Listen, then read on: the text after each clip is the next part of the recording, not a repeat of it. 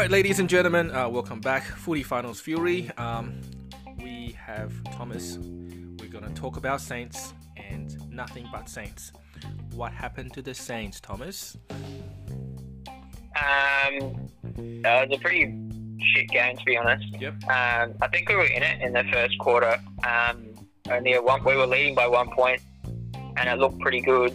Um, but I think Richmond just went to another gear. Unfortunately, we couldn't play catch up um, too well.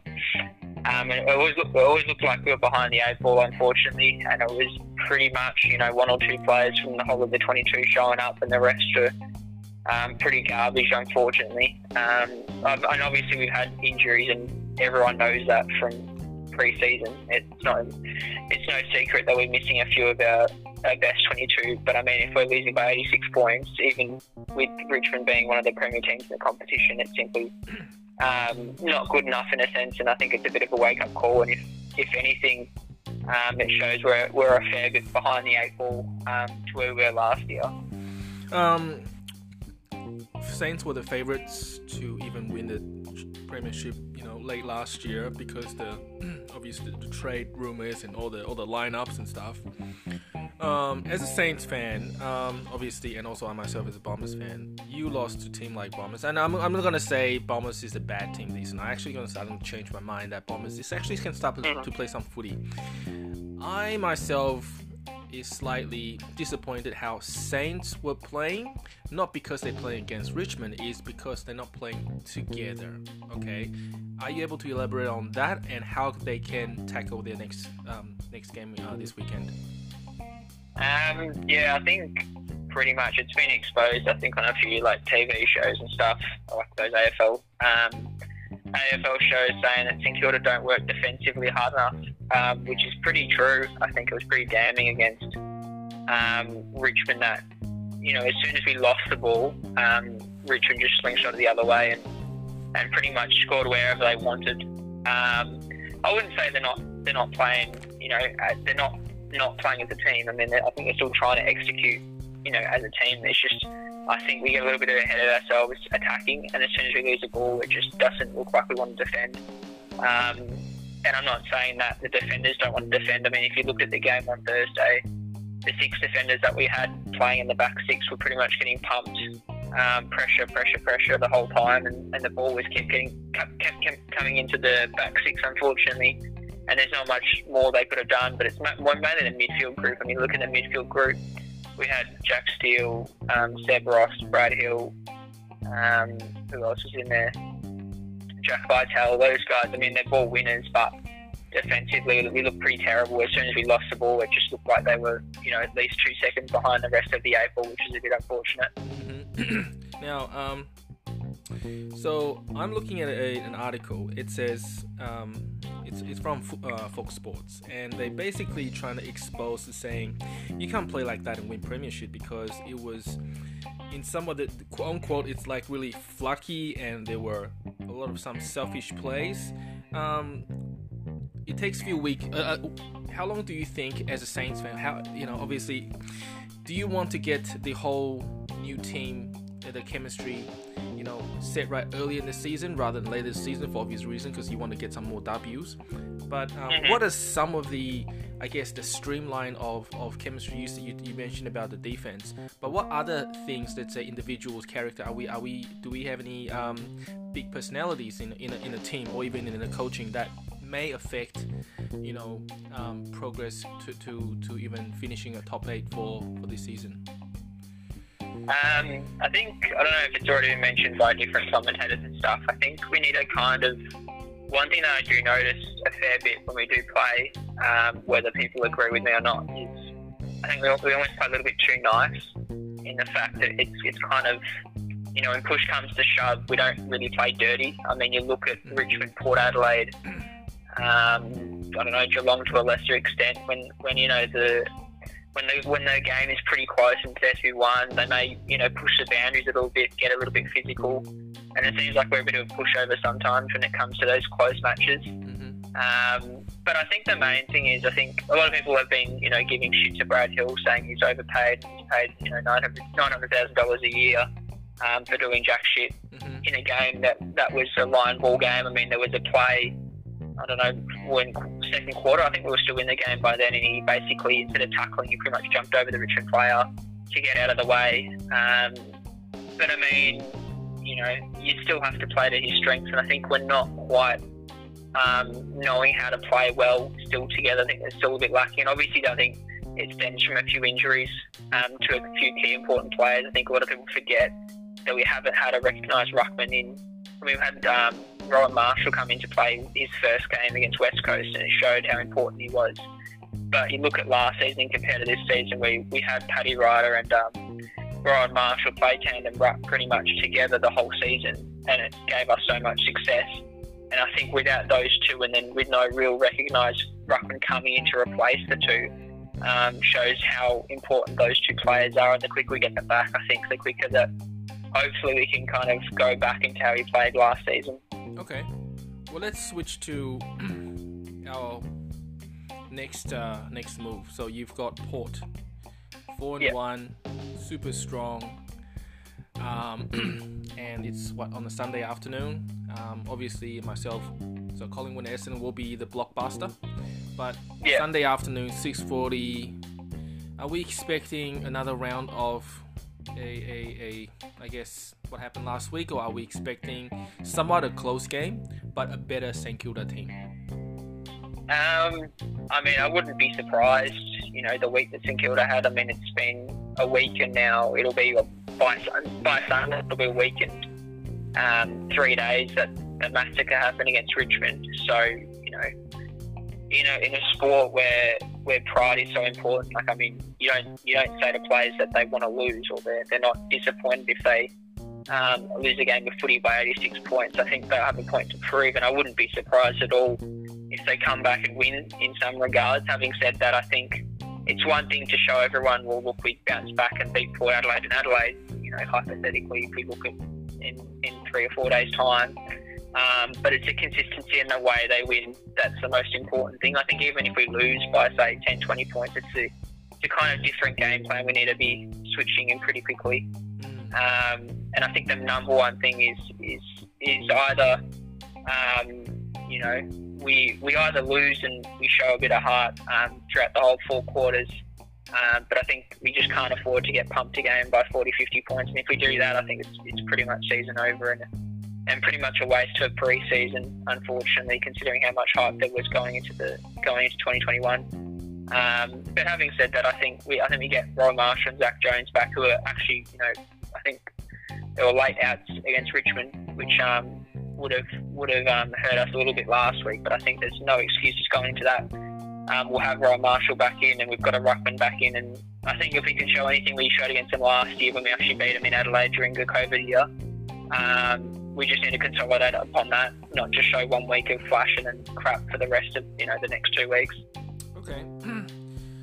you are the coach. You you feel Ratten, Mr. Ratten. Um, Yeah. What are you going to do with whether lineups, whether strategy? Are you going to play the same ball game, or are you just going to really hype up the players from from even from tomorrow, from the get go? Um, I think there has to be some statements made in regards to selection. Um, having said that, I don't think we should dump. I know like there's been a lot of like, hype around dumping um, Brad Hill and making him play um, in VFL for a one week or something, but I think um, you have to give, give a little bit of trust in these guys that they can bounce back. I mean, you know, how, you just ask them like how much is too much, or you know, when's the last straw you know take with these with the shit that they dish up on a weekly basis sometimes. Um, but I wouldn't mind seeing someone like Hunter Clark play a bit more midfield um, and play a bit more permanent midfield. I don't know what other fans would think. I mean, he's been playing so well off the half-back flank, but I think changing up a little bit um, might do him world of good and, and give a little bit of a point of difference in that midfield. Because I think at the moment, um, one of the reasons, I mean, I could be could be wrong here from a coaching perspective, but if you look at our midfield group now, um, we used to have Jade Gresham in there, who is kind of like our X factor in the mid.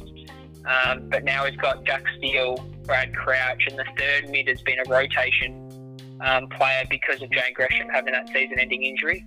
Um, and even someone like Hunter Clark plays a little bit more on ball, um, just gives us a little bit more point of difference in that midfield. I think that's the main thing that we have to fix up because I think we just need to, you know, as a coach, I'd, I'd like to, you know, say that Brad Ratten, uh, uh, what's his name, Ratten would, um, you know, pump up the plays a little bit, especially in the midfield because of how lackadaisical they've been in the last couple of weeks.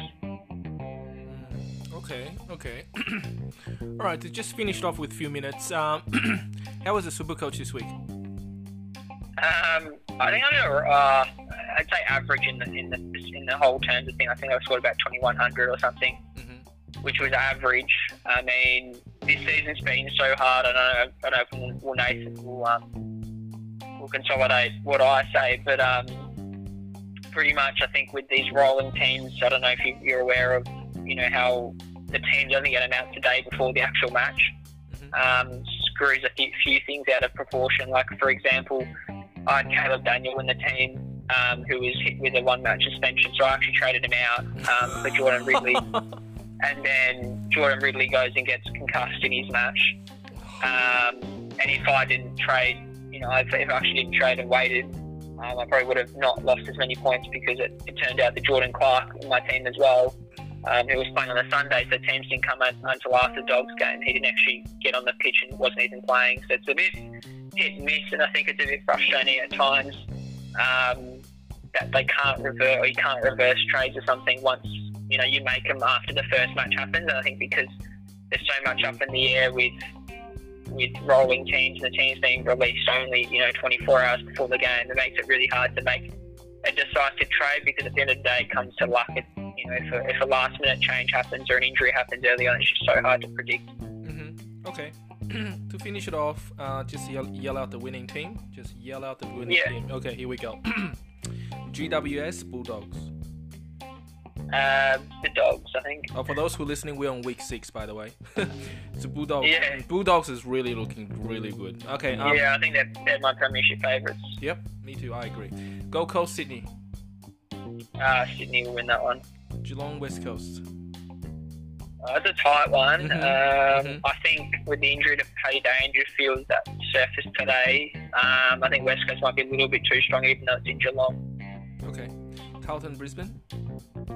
Um, that's a tough one. Yes, I agree I'm too. I'm gonna say Brisbane. Carlton, purely based on the fact that they've had a bit of attention in the media after after a lot of commentators and pundits saying that Carlton were pretty terrible um, against Port at the G, and I think they play at Metro, uh, not Metricon at um, Marvel.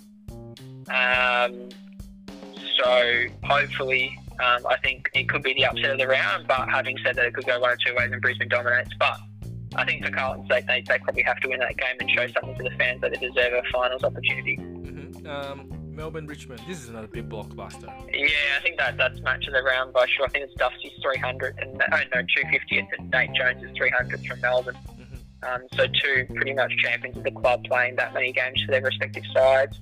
Um, I think it'll be a tough one because I think Richmond gained a lot of confidence from pumping us the week before. um, but I want, I want to say I think Melbourne. I think how much their their um, supporters have suffered over the last couple of years, missing finals. They're, they're doing so well and they're five and zero. I think mm-hmm. this is a perfect opportunity to make a statement and show the, the rest of the competition that they deserve. You know, a top four spot. Yeah, yeah. Fremantle North. Uh, yeah, Freo will win that. I think quite comfortably. Mm-hmm. Hawthorn Adelaide. Uh, that's a tricky one. I think that's in Tasmania actually, and I think the Hawks they'll gain a fair bit of confidence the way, the way they played against Melbourne last week for three quarters. I think they held Melbourne pretty pretty close um, within a goals kick and, and, then just died out in the end. Um, and I think in Tasmania, it's their home ground. They, they played pretty well down there in UTAS. Um, and I think they might just overrun the Adelaide Crows a little bit too quickly. Okay. Collingwood Bombers? Um, oh, it's a tough one. Um, yeah, flip of the coin, but I think the injury to Jordan Ridley, um, he's such an important factor for, for Essendon's back six and provides a bit of very, very much stability in that back six because he's pretty much the best kick for them. Mm-hmm. Um, without, without him distributing the ball, um, I think Collingwood might um, topple over the uh, topple over them. Okay. Uh, last but not least, we talk about this this this match. So Port, at, Port and Saints.